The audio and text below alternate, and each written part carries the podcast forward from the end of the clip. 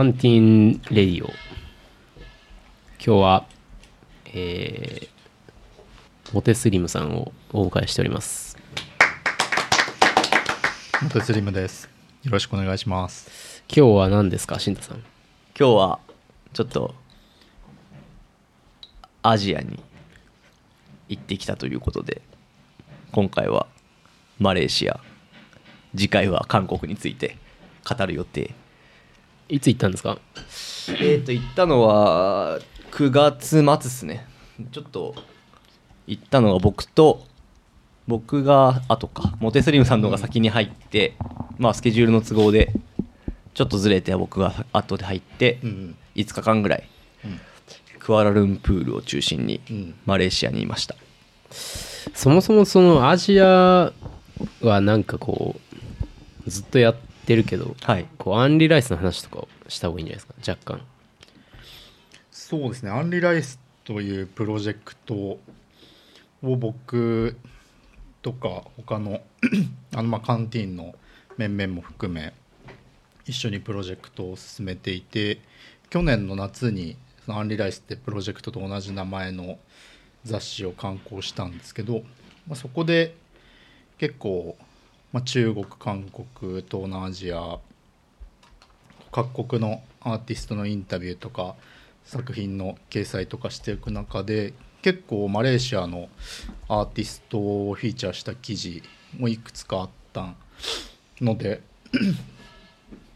あの割とゆかりはあったんですが実際にクアラルンプールを訪れたことはなかったので今回そうですね。そもそも人生初ででまあそのアンリライスの時にお世話になったアーティストたちとたちにまあ会いに行くっていう意味で行ったようなところもあります。アウトプットとしては雑誌以外に一応リリースも弊社からしているという。そうですねそうですね。それがちょうど本当に1年前ぐらい去年の10月に最初のリリースがあってでそこでフィーチャーしてるのもシェルヒエルっていうあのマレーシアのアーティスト、まあ、プロデューサーだし自分自身でも歌う。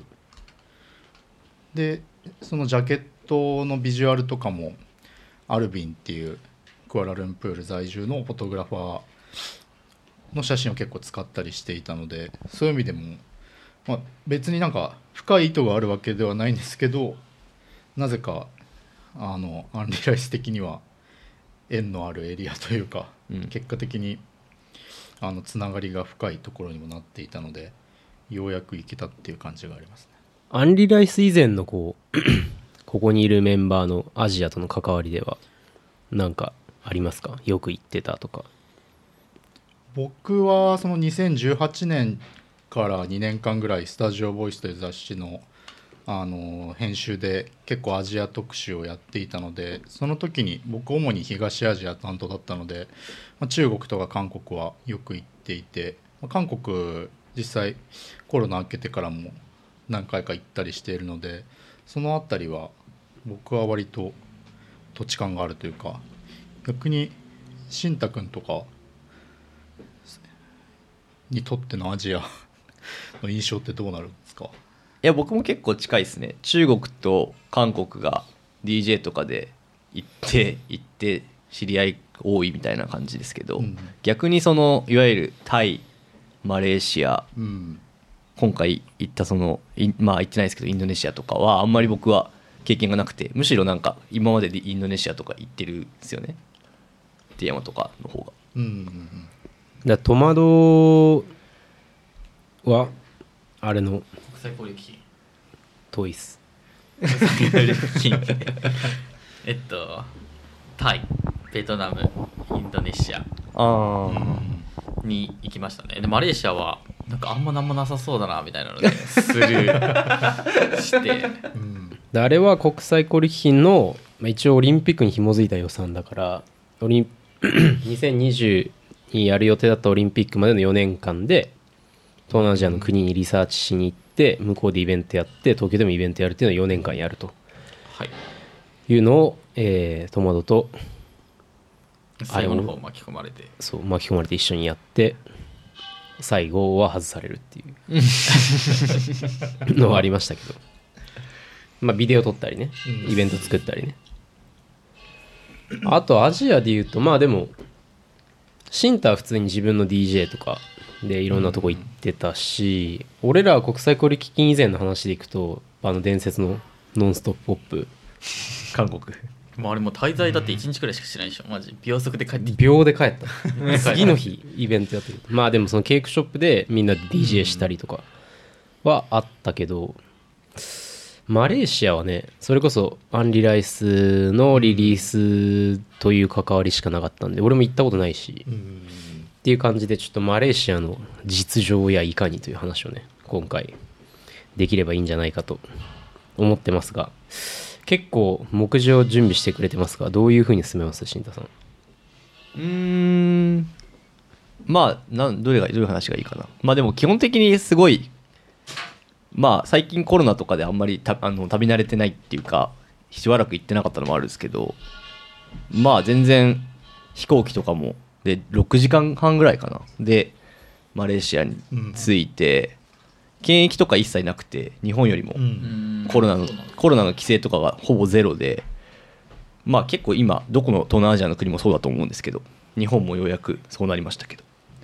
でまあ結構メインの目的の一つはまあそのシェルヒエルと会うとか、うん。その辺のアーティストとめちゃくちゃ交流するっていうところあったんでまあその辺話したりとか行ったりしてっていうのがまず大きな目的で。ん行った街としては？はクアラルンプールとその隣にあるペタリンジャヤっていうほ2つの都市が隣り合ってる感じでう東京横浜的な？もっと近い。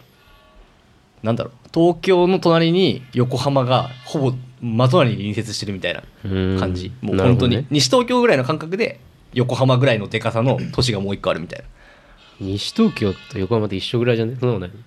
あいやだから東京の真ん中に対してああそういうこと。横浜ちょっと距離あるじゃ確かに。んもっと近いみたいな。なるほどね。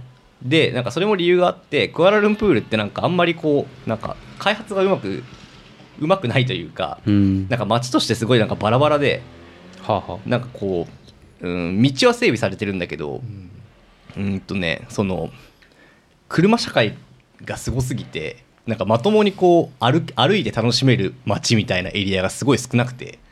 それはあの東南アジアあるあるのあのバイクめっちゃ多いみたいなやつじゃなくて。でバイクはあんまりいないんだよね。ほう。それはなんでなのかはよくわからない。あじゃああれからしましょうよ。あのそのじゃめちゃくちゃ簡単な歴史みたいな話からすればいいんじゃえそんな俺しちゃんと知らないんだけど。な いいやざっくり。なんかいやわかんない。ほら大体あるじゃん東南アジアって。なんこんぐらいに独立してインターネットと同じぐらいだったからとかさ。自我が芽生えたのはあそうそうそうそう。そう自我っていうのよくないかもしれない。でもイギリスからそのマレーシアが独立したのが1957年ででそこから数年してマレ今のマレーシアが成立しているうん。のであでも社会主義通ったりとかはしてないの？そうね多分、うん、独裁でとか？も別にない。戦争？内戦？でもその前は日本イギリス？日本、うん。で独立？で多分そのまま今まで来ああてる、なるほどね。であとは65年とかにシンガポールができたりしてる。そう。あそうか。シンガポールって？マレーシア。マレーシアか、あだからシンガポールは行ったことあるわ仕事で。うん。でも全然別でしょ？全然別だ関しもう。いやうんまあもともとはでも同じ、うん。同じっていうかその要は中華系のマレーシアに住んでる人マレーシアがが嫌な人がそうシンガポールを作ったっていう。うん歴史があるらしあると思います、なるほどね。うん、そうね。そういう意味では結構 シンガポールとかの方がどんどん急速に発展していっちゃってるしはいはい。逆にこう東南アジアっていうとやっぱり割とこう、まあ、タイベトナムインドネシアとか思い浮かべる人が多いと思うんですけどそういう意味では結構忘れられやすい。確かにね。あのまあ後でちょっと同じような話出てくるかもしれないですけどそのシェルヒエルとかアルビンみたいな現地のアーティストと喋っててもあのまあシンガポールマレーシアインドネシアで3兄弟みたいな感じで、まあ、シンガポールは一番発展してて長男で。うん。でインドネシアは今どんどん急成長して急成長まあしてるし若い人が多い。からまあ三男。でそれに対して、まあ、次男のマレーシアは割とちょっと忘れられやすいみたいな感じのちょっとこう切ない立ち位置みたいな感じの意識はあるみたいですね。結構でもその 2000年以前ぐらいから日本の工場とかあるイメージあるんだけどねマレーシアって。ああそんなことないのかな？なんか親戚にいたんだよねマレーシアに。ずっといる人、どうなんだろうね。特別多いのかどうかは何とも言えない部分があるかな、まあ、ただ結構あの割と多様性豊かというかほうほそのこれアンリライスの記事とかでも少し取り上げたりしてたんですけど、ううん。政府の観光局のこう公式のなんていうかタグラインみたいなものとしてうん。こう Truly Asia Malaysia みたいな。クールジャパン的なことですよねそれ多分。要するに。あそういうようなそうですあのよそのなんかこうキャッチコピー的な。キャッチコピーとして。そこで言われてる true は何なんですか？なんでそれが truly なのかっていうと、はい。そのアジアのあの三大民族のマレー系とはい。中華系とイはい。ンド系はいはい全員があの混在して集まっている。つまり文化的にもそのそれぞれ3つの文化を味わえるようになってるし、まあ、実際あの現地の人とかも多分結構デフォルトで3カ国語ぐらいは喋るみたいな。えマレー系は宗教なんですか？イスラム教。あイスラムなのか。うん。なるほどね。あモスクとか結構あるしね。そう。じゃあメインイスラムでそれが嫌だった連中がシンガポール行ったみたいな？まあでも中華系の人もめっちゃいるから。ううん。んそれこそそのシェルヒエルとかアルビンっていうのは中華系のうんうん人ですね。でなんかそれで言うとそのアンリライスで取り上げてるルルナディラっていう女性のシンガーさんシンガーとかはイスラム系？イスラム系っていうか、まあまあ、マレマレー系ムスリムなのかな？顔違う？のうん、違う。違うっていうか普通に民族違うみたいな感じだうん。うん。そうだね。中華系の方がどっちかっていうとまあ日本人に近いというか、うん。まあそそういう感じの顔してるけど割ともう中, まあ、あ中東の人なんだろうかぐらいめっちゃ肌そうなんかそういうあそう。みくみあの顔立ちの人もめちゃくちゃ数い。るうーん。どのぐらい3 4 0ぐらい多分そんな感じですよね。どうなんだろうね。でも普通にで結構本当にいろんな人がいるっていう感じにあんまりこう像を結ばないですねそれで言うと。でもマレーシアって場所的にそういう感じの場所か？だからよくあのほら東欧とかさに近いアジアとかはさ、そのこうめっちゃミックスになって食い物も文化もミックスになって、うん。でめっちゃ美人多いみたいになりがちじゃん。うん。場所ってとして。でマレーシアマレ俺マレーシアの場所が分かってない。の マレーシア。でマレー系だからね。多分現地の。マレー。でも真ん中だよね。真ん中っていうか。うん、別にその中国と中東接してるとかぽくだからファッションとかが中東っぽいみたいなことだと思う。俺は思思ってるその感じっていうのは。イスラムのかの服装をしてるからっていうのは結構でかい。でこんな分断してるんだ。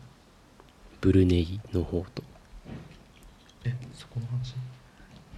いやちょっと何も分かっ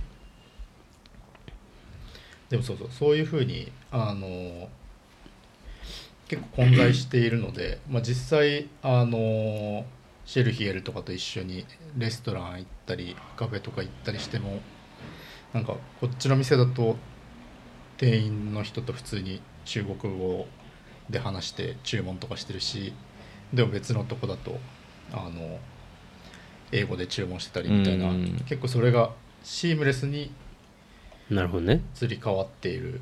でまあそういうふうに割と多様性豊かみたいなところをしてトゥルーリエイジアっていうような、はいはい。えーと言い方を多分してると思うんですけどまあでも実際にはあのアジアっていうアジアって言われて多分真っ先に思いつく国ではない場合が多そうっていうところがまあなんていうか独特の立ち位置と自意識になるのかもしれないですね。なるほど。だからそういう意味では結構まあ中国とか韓国の人とかと話していてうんあんまりアジアって意識あるかどうか分かんないですよね。そのアジアに属し自分てるっていう。が中国人とか中華中国圏のの文化とか中国人として何かこう作品を作ってるみたいなことは全然あると思うんですけど、うん。それがじゃあなんかアジアアジアのメンバーとして何かをやってるみたいなこととかあるいはじゃあアジア広くなんかこうアジア圏の国々と何かこう一緒にその同じ同じカテゴリーだからなんか一緒にやっていこうみたいな意識があるかっていうと、まあ、中国とか韓国、まあ、日本もそうだと思いますけど、あんまりそういうのはないなと思っていて、まあ、中国は中国だし韓国は別にそれこそその k p o p 的に言えばあの別になんか中国と何か一緒にやるとか日本と一緒にやるとかっていうよりかは普通にあのアメリカのじゃあ市場に出ていくみたいなうん。話になっていくことを考えると結構そのマレーシアみたいなところはなんかアジアみたいな意識が、まあ、めもしかしたら芽生えやすいところなのかもなっていう気はしますね。そのそもそもだって国例えば中国とか韓国、まあ、台湾でもどこでもいいですけどが自分の国のこうキャッチコピーみたいなの考えるときにエイジアでつけないでしょみたいな。確かクにールジャパンはジャパンなわけですよ、はいはいはい。クールエイジアではないわけだからそこら辺がなんか独特の立ち位置を生んでいるような気もしますね。食い物がうまそうでしたね。食べ物は美味しかったですね。な僕結構東南アジアの食事結構ハマんないケースも ちょいちょいあったりするんですそよんなにあんなに言ってるのにハマんないですか？そうですね僕僕東アジアの食事は全然基あ本好きなんですけど。ひあ東南アジアか。タイとか。そうですね。なんか物によって結構なんか甘いやつとかああはいはいはいはいなんかあれがあんまはまんないなみたいな時あったりするんですけど。マレーシアは結構僕はめちゃくちゃ良かったですね。多分あの毎日食べてたやつ何でしたっけ？えバクテーですああバクテーだ。バクテーっていうのは多分割と有名、まあ、シンガポールの料理としても多分知られてると思うんですけど。へえ骨付きの豚スペアリブと書いてますね。そうそうそう。漢方素材やニンニクなどで煮込んだスープ。煮込みスープ。でもなんかあれですよね、うんだからそのさっきの話じゃないですけどその飯ご飯の感じもこれ何の料理なんだろうみたいなやつ結構ありますよね。その混じっ中てそうだったよね。そうそうそうだから中華だけど中華じゃないみたいな、うん。中華だけど別に辛くもないみたいな、はい。は い感じで、うん。ななんだろうみたいな。まあチキンライスとかもそういうそういう系も全然ありますけどね、うん普通になんかタイちょっとタイっぽい感じだったりとか、飯どこが一番うまかったですかトマンさん。ん飯ベトナムじゃない？ハノイ？ハノイ？ハノイかホーチミンかなんか普通に食べやすい方とかううんまかった記憶があるですね。あれ俺ら行ったんどこだっけ？えベトナムじゃないの？ベトナム行ってないベト行ったでしょ？あれでもハノイだあハノイだっけ？ハノイいややっぱ東南アジアかなり厳しい。はまらないってこと？全く。えクアラルンプールは綺麗ですか？いや綺麗です。綺麗なんじゃない？多分、うん。あそう。まあでうん。も東南アジアの中では綺プ麗ール本当に中心地ですからね、うん。まあ都会都会側ではありましたけどね。多分行ってるところは基本的に全部。特に中心部は本当になんかモールどんどんどんみたいな、うん。ビルどんどんどんみたいな感じなんで。割と普通に綺麗ですね。多分ちょっと外れになっていくとぐっと高い建物が減るので。はいはいはい。そうするとちょっと遠山さんが暮らしてはいけないかもしれない。清潔感ネガキャン。どんな人にてかどんなとこ行ったっすか？どんなとこ行った？どんなとこ？あ服屋とか行ったの？あ服屋行きましたよ僕。クラブ行ったです。なんかあのもうあのなんだろうあの感じ。下北をもう下北を一つの一つの通りにまとめましたみたいな超ちっちゃい下北みたいなのあってそれなんかペタリンジャヤとクアラルンプールの間ぐらいにあるんですけどもうそこにもう本当に多分古着屋とかが4つぐらい。でえーっとカフェとかがまあちょっとあるみたいな。それ知って なんか聞いたらやっぱそこしかねえみたいな言ってて。でもだからその要は、ま、街がないから本当にもうそのなんか高速道路沿いちょっと外れたところにあるそのエリアがめちゃくちゃハイプなエリアとして一応認識されてるんだけどとにかくめちゃくちゃ狭くて小さくて、で中入ったらあの古着屋とか行ってなんかあっちいと思って中入ったらブレードかかってるみたいな。狭みたいな。同じやんみたいな。なるほどね。ちょうどなんかブレードの新アルバム出た日だったから。はいはいみたいな。でなんかそれなんかそう Y2K っぽい服みたいな。うん。結構売ってるみたいな。場所があったっていう。けどまあそれだからそのメインじゃないと思っててやっぱりその全体から見たら、うん。うん。まあまあすごいカルチャー好きで多分服とか好きな子がちょっと集まってるみたいな感じだけど、やっうんぱ全体はとにかくモール。ショッピングモールショッピングモールでも、はいはい。だから基本的にそのと都心でも郊外でもモールなんだよね全部。うんだから。俺らが行ったうん。サンウェイピラミッドっていう楽しかったね。あの結構。クソデカモールがすごい、うん。スフィンクスがいるんですよね、中に。いや外に。外に。はいはい。でピラミッドもあって。これめちゃくちゃ見てほしい。サンウェイピラミッドって検索してそのスフィンクスっていうかスフィンクスとスフィンクスとえーっとピラミッド。はあはそのなんていうのそのあのあでっか。でかいし、うん。そのディズニーランドじゃん。あそうそうそうあのあれもあんの。テーマパークもあんの。へえそれが結構でかいでかいってちゃんと遊園地もあってホテルもね。ホテルもあっうん。ホテルてもあってああれもあんのそのなんかクソでかいウォーターパークがあってそのなんだプール？うん。プールっていうかそのうんプール以上なんなってないのあれ？あなんていうんですかね。えーっとでもそのあれねあのサマーパーク豊島園みたいな。あそう豊島園みたいな。そうそうそうそう。そうそれが結構な規模。の豊島園みたいなやつあってもうモールも超でかくて もうもう歩いても歩いても終わんないしさスケスケートリンクもあるし中にアイススケートのリンクがあって。スケートのリンクの中でなんかあのマレーシアナショナルなんか代表みたいなうん。スケートの選手みたいな人が子供になんかスケートリンクスケート教えてたりとかしてて。子供がめっちゃうわこの真ん中にね。そうそうそそううそうそう吹きこ抜けでれ入ってるブランドはどういう店が入ってるんですかでも結構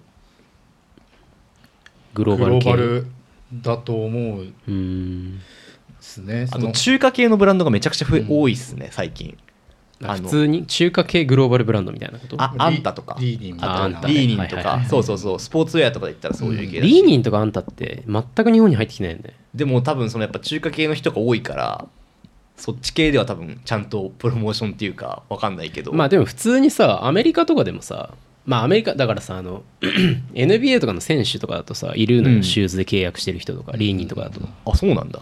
ウェイドとか確かそうだったの？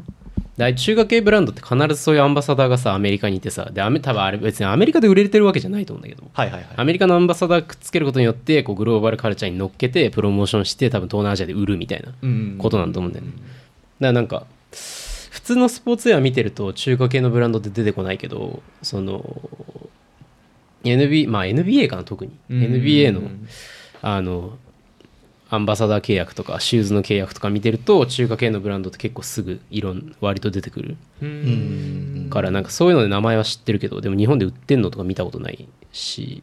まあでもリーニンとかはさ一時期エッセンスで売ってたりとかさそういう若干ファッション文脈もあるよね。まあアトモスとかね。そうそうそうそうそうそう。でもなんかちゃんとしたバカでかい旗艦店みたいなの初めて見て、わこんなちゃんと売ってんだいろいろとはいはい。まあでもそういうのが多いと。まあ、結構あのまあその郊外と都心だとやっぱそのモールの性質違うから、うん。まあ、普通に都心のモールの方がまあその六本木ヒルズ的なうんモールというか、ラグジュアリー系のモールでうん。時計とかうんそういう売ってるみたいな、え所得ってどうなの？つまりそういうブランド普通に買えんのっていう。でリーニンとかもさ高いじゃん普通に。うん。アンダーアーマーとかより高いでしょ全然。高いんじゃない？あのファッションファッションラインみたいなのってなんか普通にハイブラぐらいの値段だのイメージあるんだけど、うんいやまあどうだろう。でも普通にアディダスみたいな感じのイメージだったけど俺うん。あのまあじゃあ普通に。お店作りも含めて。あのスポーツブランドはね。ただ西まあ洋ハイブラとか買え買えあ買う？でもそれ系めちゃくちゃあったよ。オフホワイトとか バレンシアガとかもうどこにでもあるみたいなうん。感じで。でももちろん値段も同じだし。うんまあただその物価がね安いんで割と。買えるのかって言われるとねさらに高い。クアえマレーシア。平均ショット。まあ、平均所得で言ったら多分普通に全然低いだろうからね。そのクアラルンプールの中心部にいる人がどうなのかっていうのはわからないですけど。でもすごい家賃とか安くて羨ましかったですよね、そのシェルヒエルのスタジオとか行ったんですけどベタリンジャヤっていうその隣町でまあ車で20分ぐらいですか？うん割とすぐすぐつける。るみたいな。2 3 0分で、まあ、中心部まで行けるぐらいのうん。フラットで、まあどのぐらいだろう。なうん100はあるっすよね多分ねあの感じだとね。100 3, はある部屋あるし、うん。屋上付きでなんか外にも結構デカめのベラベランダ、うん。まあ、バーベキューできるぐらいデカめのベランダあって、えー家賃がいくらだっか？えーっと2人で4万円ずつだから8万。円とか、めちゃくちゃ安いなみたいな。まあでも平均年収は150から180万ぐらい、うん。うんまあ3分の1はいかないけどみたいな感じか外食は多分6割か5割ぐらいの値段。うん。まあ都市部でってことだよね。都市部の、まあ、フードなんかちょっとした外食、だまあ半分半分から3分の1ぐらい。うん、でもそのタクシーとかだから電車とかはめちゃくちゃ安いっていう。うん。タクシーもなんかめちゃくちゃ安いですよね。1すね。時間乗ってて2000円とかの、うん。まあタイとかそんな感じだと思うんですけど。なるほど。だからなんかねそういう感じですねだいぶあれしたんでちょっと音楽系の話しやしますか？うん。でまあさっき言ったシェルヒエルが重要なわけだよね。我々のにとってはね。あの 唯一のリンクです。シェルね、ヒエルしかもういないんじゃない？はい。そこから全て開拓していこうという 今回の、だまあアンリライスのプロジェクトで雑誌にも出てるよね。雑誌のインタビューでも出てる。そうだよね。でそっからそのなんだっけリリース？をしていて、うん。んリミックスめれたら何曲 ?2 曲？3曲2曲かな。2曲。シェルヒエル。あーなんか忘却してる。グググさんだっけ？とそうです。フリそうです。フリフリットツフリはいはい。さんと。シェルヒエル。そうですね。もともとシェルヒエル多分一番最初は僕がインスタとかでたまたま見つけたんですよね。それが多分うーん19年かそれぐらいの時でその時にあの「ファッションエンジェル」っていう曲をリリースしていたんですけどそれのリミックスでそのエイジアリミックスみたいなの出していて、でそこにあの4人ぐらいラッパーとかをフィーチャリングしてるリミックスなんだけどそれが全部あの中国マレーシアインドネシアあとどこだっけなちょっとどっか1個忘れちゃったんですけど、うん。その結構国が違うでもアジア圏の台湾かな。アーティスト台湾ソウッドは台湾かな。じゃあ一人一人アンリライスみたいな。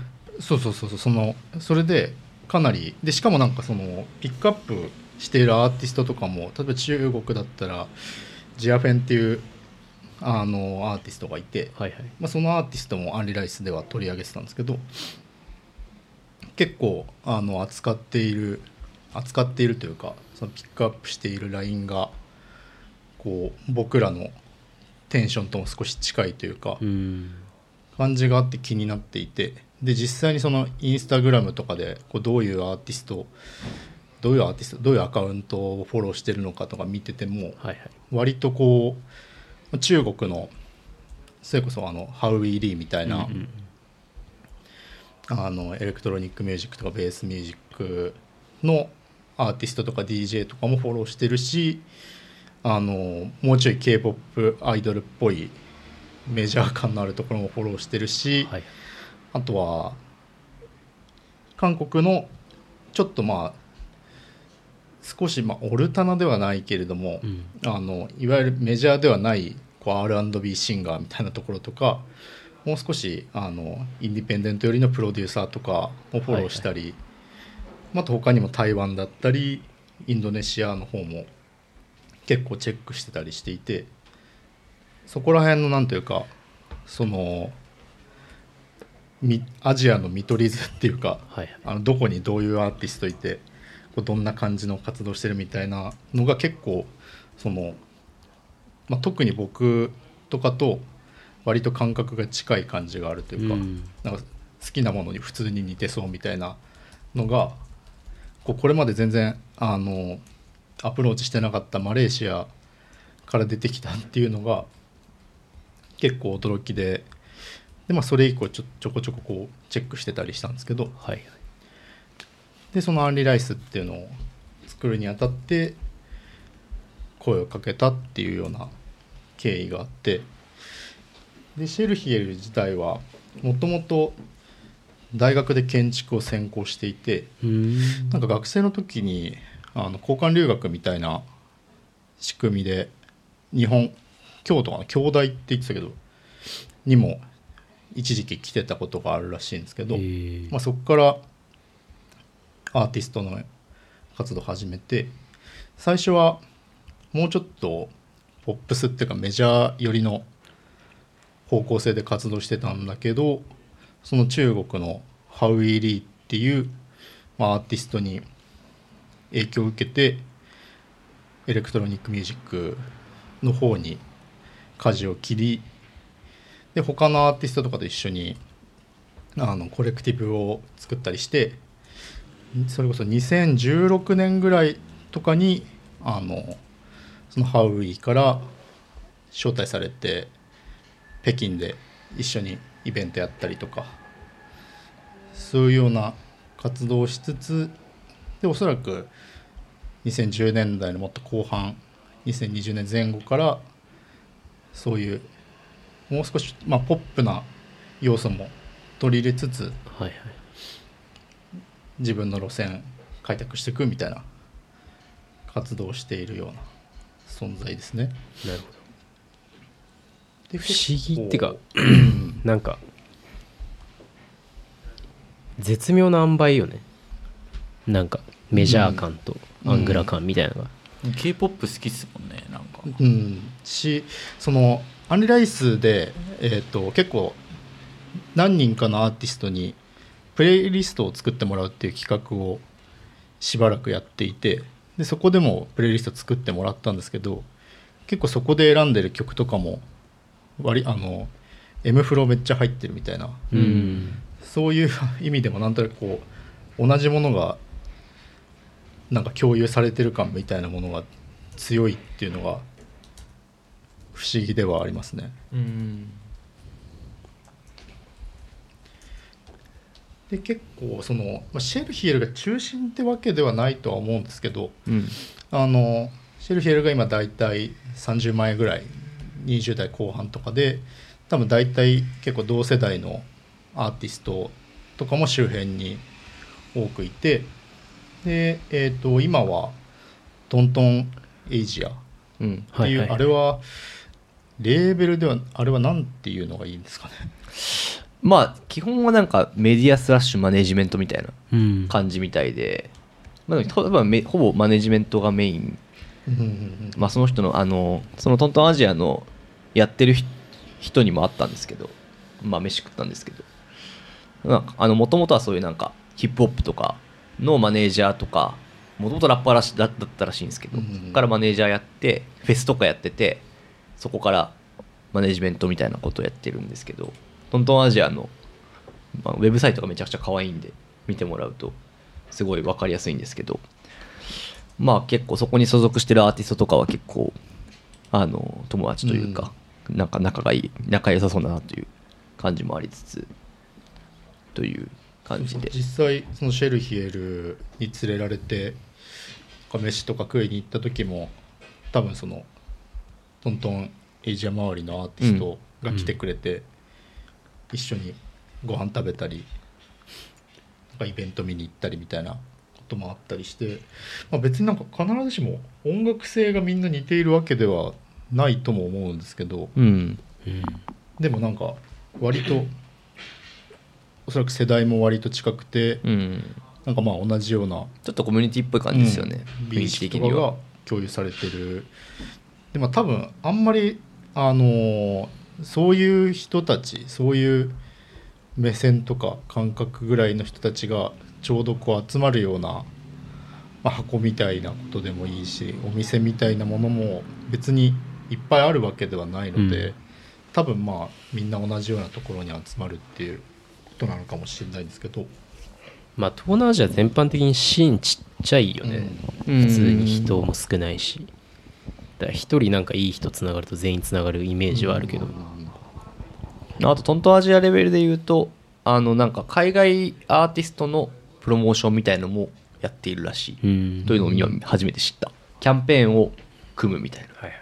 うんロールアウトアジアっていう別の会社なのか名義なのか分かんないけど、そういうことも。確かそのそのえっとやってたジンさんって人がもともとそういう仕事をうん。やってたみたいな、まあ、そのデフジャムとかもうん。あったけどなんかそういうデフジャムとかでやってた経験生かして海外アーティストをアジアでキャンペーン貼るみたいな仕事とかをやってたみたい何人？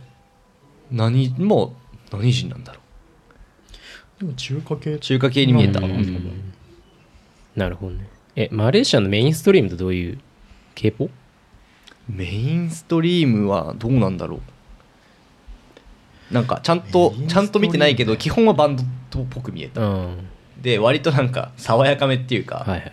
なんかプレイリストとか見てると結構なんかそういうバラードか軽めのバンドみたいな、おしゃれめなバンドで割となんだろう。さらっとした感じ。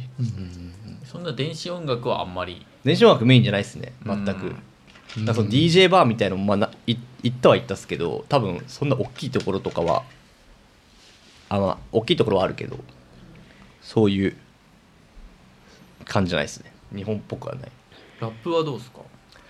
ラップはなんか結構大きいのあるらしくて最近もなんか上がってきてるアーティストは中華系のラップコレクティブでうん。結構2000人規模とかでバーンってやるみたいなうんのが結構あるって言ってあのちょっとすいません。その固有名称忘れましたけどただ結構その内容とかが中華感が強いというか中国系であることをめちゃくちゃ誇示するみたいな、うん。そういうこうまあトラディショナルなラップ像みたいな。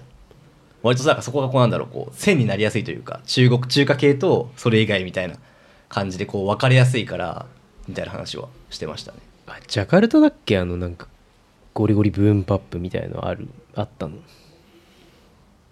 どうだろう。どこだか忘れたけどどっかもあったんだよなそのなんかまあ日本でいう日本語ラップみたいなやつうん。のその国版みたいのがあって。で俺らが行って会う人たちとかはそれ全く聞いてないけど MV とかは全部ミリオン回ってるみたいな、うん。そういうまあなんかそういうのありがちよね。ナショナリスティックなんじゃなくてなんかその民族主義的なはいはいはい。感じというか多分そういう感じだなと思う。日本だとそれは結構に分かりやすい日本みたいなうん。感じに回収されていくけど向こうだとそれが多分形がそれぞれのうん。民族みたいな方に行くみたいななるほど。感じらしいとかそういうのもいろいろ。で逆に言うとなんかそういうのこうオーバー全部のエスニシティにまたがって聴かれる音楽みたいなのを作る作りたいってシェルヒル言ってたけど、うん。まあ難しいとも言ってたつまり言葉を選んだ時点でもう決まっちゃうっていう。英語にするのか英語と中国語にするのか英語とマレー語にするのか、何語を使うかである程度そのもうオーディエンスが決まってきちゃうからなるほどね。みたいな話もありつつ。まあでもクラブとかもねここあのいろいろ最近できできてるらしいクラブっていうかまあオルタナティブなスペースみたいなのちょくちょくできてるみたいで、うんダブダブみたいな感じで、うん。もっと映画館だった場所がああ言ってたね。そうえーっと今はなんか目的のないスペースになってて自由にスピーカーとかを持ち込んでイベントやってるみたいな。うん感じで。そうそうそう。レックスレ KL って KL っていう。ところなんですけどはあはあ。それが調べてみたらいつだっけな。結構本当にあ1947年にその最初にできた劇場。1947年。1947年。マレーシアですか？マレーシアの。急に100年ぐらい飛んでる。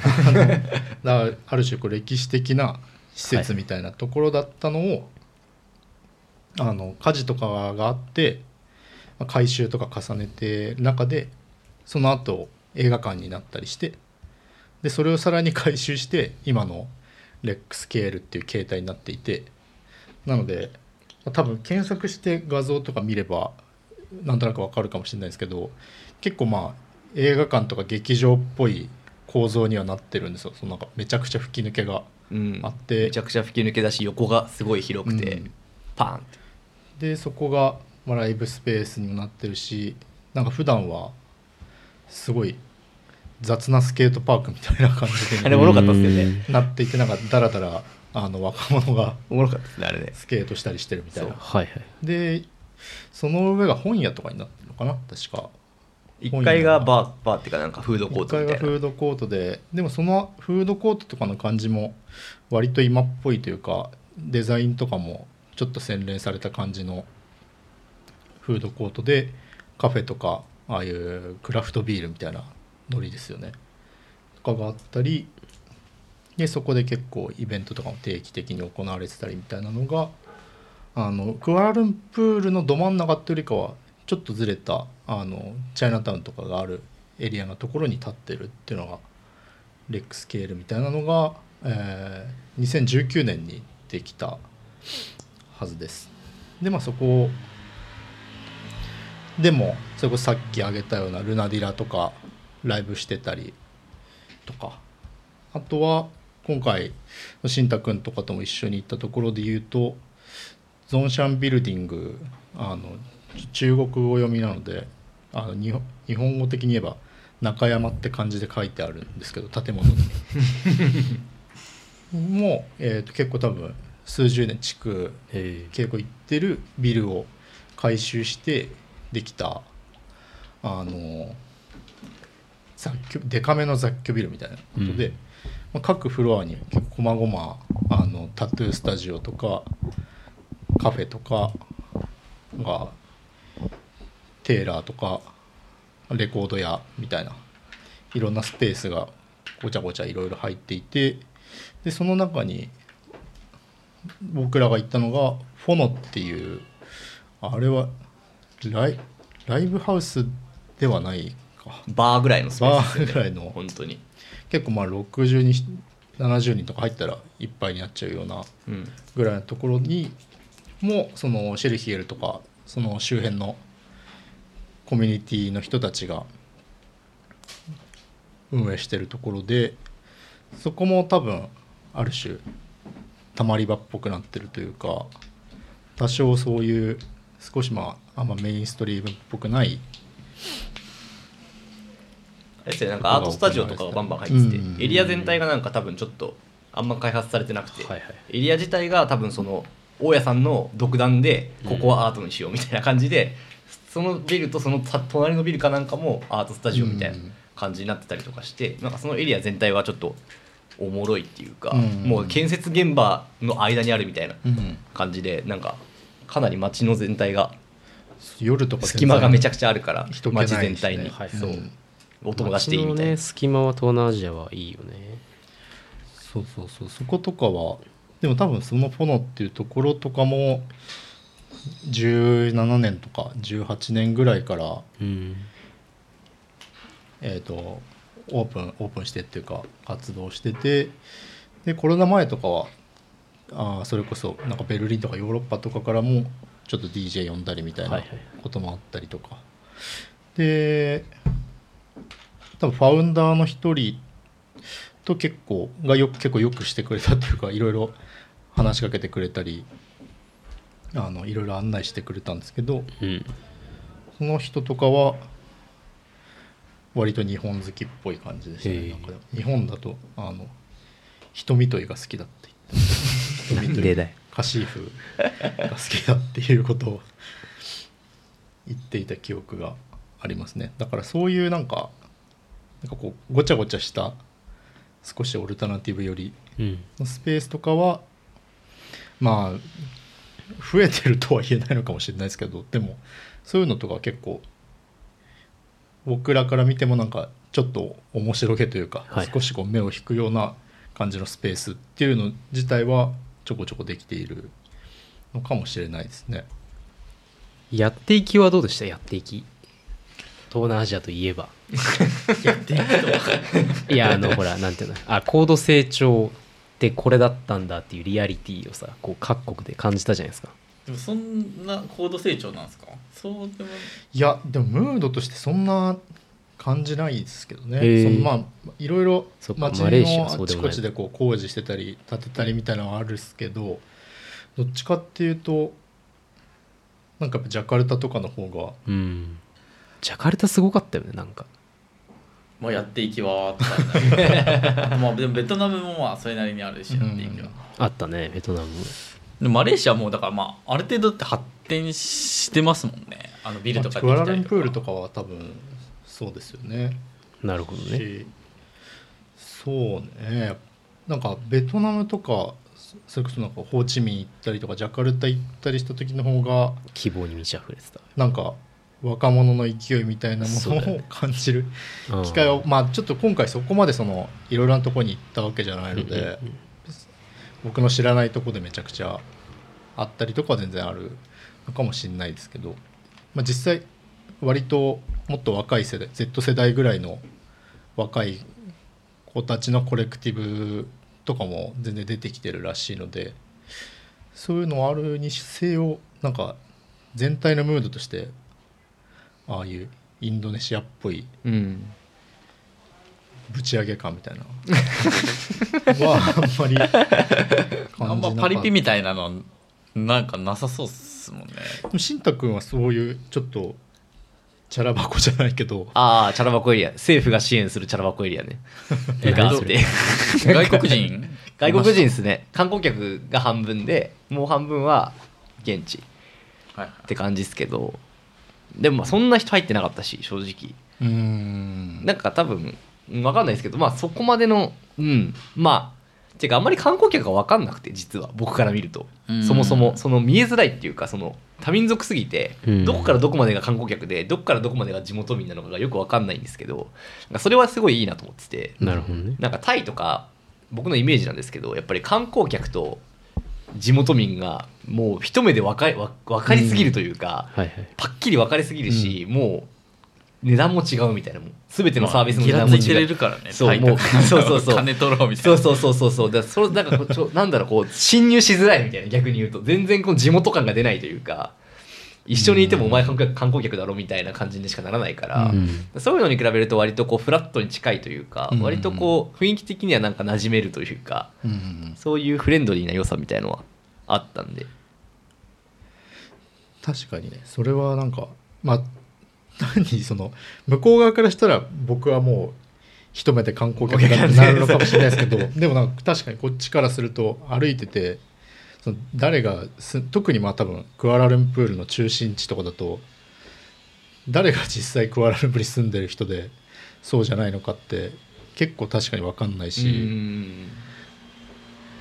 不思議な不思議ですよねなんかそれうんがすごい。あれはなんか確かに不思議な感じ本当の意味でまあ多多民族というかな。んかうーん。なんかそういう別の異国情緒的なものもありました。そうですね。だから今後もそういう割と新しいスペースとかが増えていくのかはよくわからないって なんか絶妙なふわふわした感がありそうだね。うん。そうですね。やっぱりまあそれは多分そのさっき言ってたこう立ち位置の話とかもあるのかもしれないけれどもなんかやっぱりあんまりなんかこうそこさっき慎太君が言ってた、うん。あの言語とかの話もそうだけれどもこう何かそれこそまあ音楽とか少しまあそれはオルタナとかアングラ寄りの方でもいいけどなんかこうこういうスタイルだみたいなのがすごいみんなでこう共有しているわけではないから、まあ、例えばじゃあ k p o p なら k p o p 売り出していくぞみたいな気持ちになれるのかもしれないけど多分マレーシアだとそういうものがないがゆえにあんまりなんかこう一番違和感はない。うん。しね。どこに向かって何を打ち出していくのかみたいなのが多分分かりづらいからまあだからこそ多分シェルヒエルとかはそういう自分たちなりのマレーシアなりのスタイルみたいなものを作ろうとうん。してるんだとは思うんですけどね。でもそれは結構見えづらいしな結果としてすごいふわふわふわふわした感じには そう。まあだからなんかこうアイデンティティが見えづらいし作りづらいんだろうなという感じはするしだからこそなんか日本の表層っぽいものになんかこう共感するのかなみたいなのはなんかコラボあのなんだっけシングル出した時とかの制作してて思ったことっすね。うんうんうん。えちなみにあれ？みんな何働いてるうん働いてると思う普通に。でサイドジョブで音楽とかやってるうんみたいな感じか、まあねそれだとやっぱ厳しいよね。まあ何がいいってわけじゃないですけど。うん、でもなんかなんですかね。別に、まあ、僕が結構そのバイ,、まあ、バイアス僕のバイアスが結構あって多分僕が割とそのシェルヒエルの曲だったりあるいはそのトントンエイジアの周りのアーティストが単純に好きなのはあるのかもしれないけれども別になんか他の国だったり地域と比べて何かこうすごい遅れてるとかうん。あの2番煎じっぽいなんですか？再生産してるみたいなこともないような気はしていてそれぞれなんかちゃんと魅力はある気がするのでなんか本当はなんかもうちょっと知られてもいいような気はするんですけど、なんか結果的にあんまりやっぱり外部との接点もないっていうことなのか、まあでもグローバルポップ的なルナデラルナデラとかは結構うん。再生されてるし多分普通にそれでいけてるなってうん。生活的にも多分いけてんだろうなっていう感じもあって。でただそれは多分なんかざっくりしたグローバルポップスみたいな文脈でしかなくてうん。なんかまあ要するにこうなんだ手触りはわなんか分かりやすいから、うん。こうラジオ的に聞かれるけど、うん。外の人から見た時のストーリーというかコンテクストみたいなものがあんまりそこになくても成立するようなものだから聞かれるみたいな感じでまあ表層っぽいっていうのはまさにその通りかもしれない。まあアジアアジア内の流通もそうだけどやっぱアジア音楽としてのなんかインポートエクスポートはねちょっとコロナ明けたし以前からやろうとしてたことだからうん。やっていきたいですね、なんかうちの会社としてもその、まあ、西洋圏のアーティストのインポートエクスポートをやるみたいな、前ブロディンスキーの話をラジオで撮ったけど、うん。まあなんかそういうプログラムを今作ろうかみたいな。その小規模なアーティストを日本でショーケースやらせてくれとかクリエイティブのコミュニティとつなげてくれみたいな問い合わせが結構あって、うん。まあ、それを西洋圏と行ったり来たりしながら、うん同時にアジアとはもうちょっとこうオーガニックにつなぐ横でつながっていくみたいな、うんうん。でそれが結果的にこうアジアの文化カルチャーを輸出輸入することになればいいなみたいなのを思ってるんで、まあアンリラでもともとやろうとしてたこととかを、まあもうコロナ明け始めたんでもう一回再検討してこうプログラム化していくみたいなのを考えていきたいですね、2023とかは。うん。実際この数年、まあ、徐々にそれこそ日本のアーティストとアジア圏のアーティストのコラボみたいなのも多分ちょこちょこうん。あの出てくる出てくるというかまあ別に数としてめちゃくちゃ多いわけではないと思いますが、そういう感じで出てきてはいるもののはい。やっぱりなんか傍から見ているとそのマッチングでいいのかみたいなうん。いな感じの気持ちになることは結構あってはいはい。っていうのはまあそのじゃあ韓国と日本だった時にうん。その日本におけるその人のなんか立ち位置だったりあるいは、まあ、あんま別にランク付けとか格付けするわけじゃないけれども、うんこのぐらいの規模感の人だよねっていうこととじゃあ韓国でのその相手側のアーティストのポジションとかを比べた時にそこそんなになんかこう一致してるのか、まあ、一致してなきゃいけないわけではないとも思うけれどもなんかうまくはまってる感じに思えないこともまあまあまああるなとは思っていて、まあ、日本の人からすると単純になんかこう海外の知らなかった自分のこう知ってる日本のアーティストが海外のなんかすごいいい感じの知らなかったアーティストとコラボしてて面白いっていうのはあるのかもしれないですけどなんかその全体で見た時にあんまり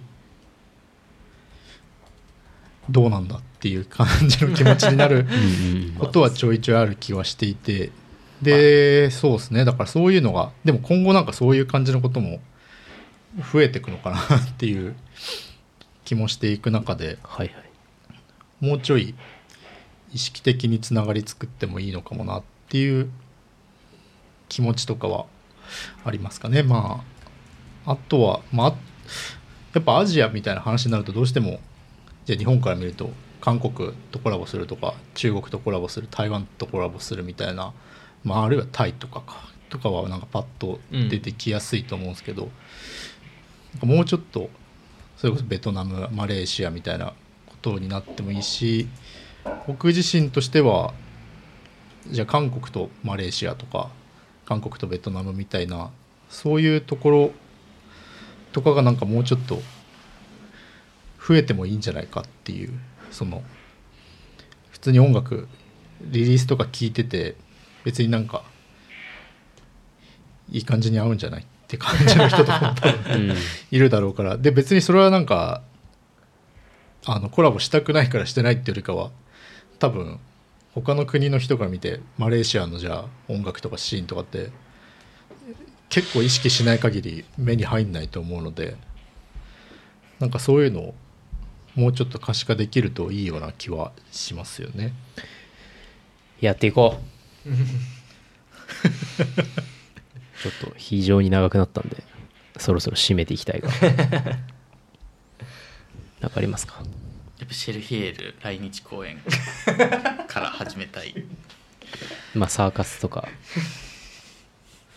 そうですね呼びたい。それでどれぐらいの人が来るのか、でもなんかシェルヒエルみたいなはい。アーティストを入れることによってしか集まれない日本のさメンツみたいなのもあるよね。まあまああるかもしれないまあそういうのをやりたいっすね。そうですね。東京はまだ来たことないって言ってたんで。はい。テンション上がりそうですよね来たら。いや相当上がると思いますね。向こうはねもうめちゃくちゃ来たがってはいると思うはいはい。まあだからそうね。そういうまあなかなかこう集客してお金を辻褄合わせることができないけどまあ来たら結構意味ありそうなアーティストとかはね呼んでいきたいですね。弊社の自腹で。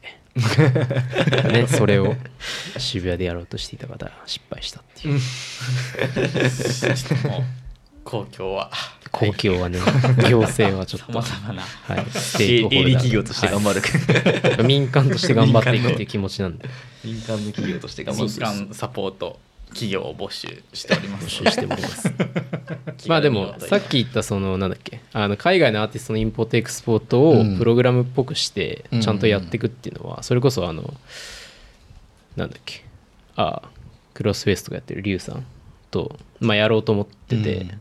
まあ、あとサーカスの東洋さんとか巻き込んで、そういう問い合わせがめちゃくちゃ来るところが、まあ、それぐらいしかあんま多分東京にないっていうのもあるけど、うん。それがなんか溜まっていくと多分いいかなっていう感じはするので、欧米だけじゃなくアジア圏もやっていきたいですね。来年は。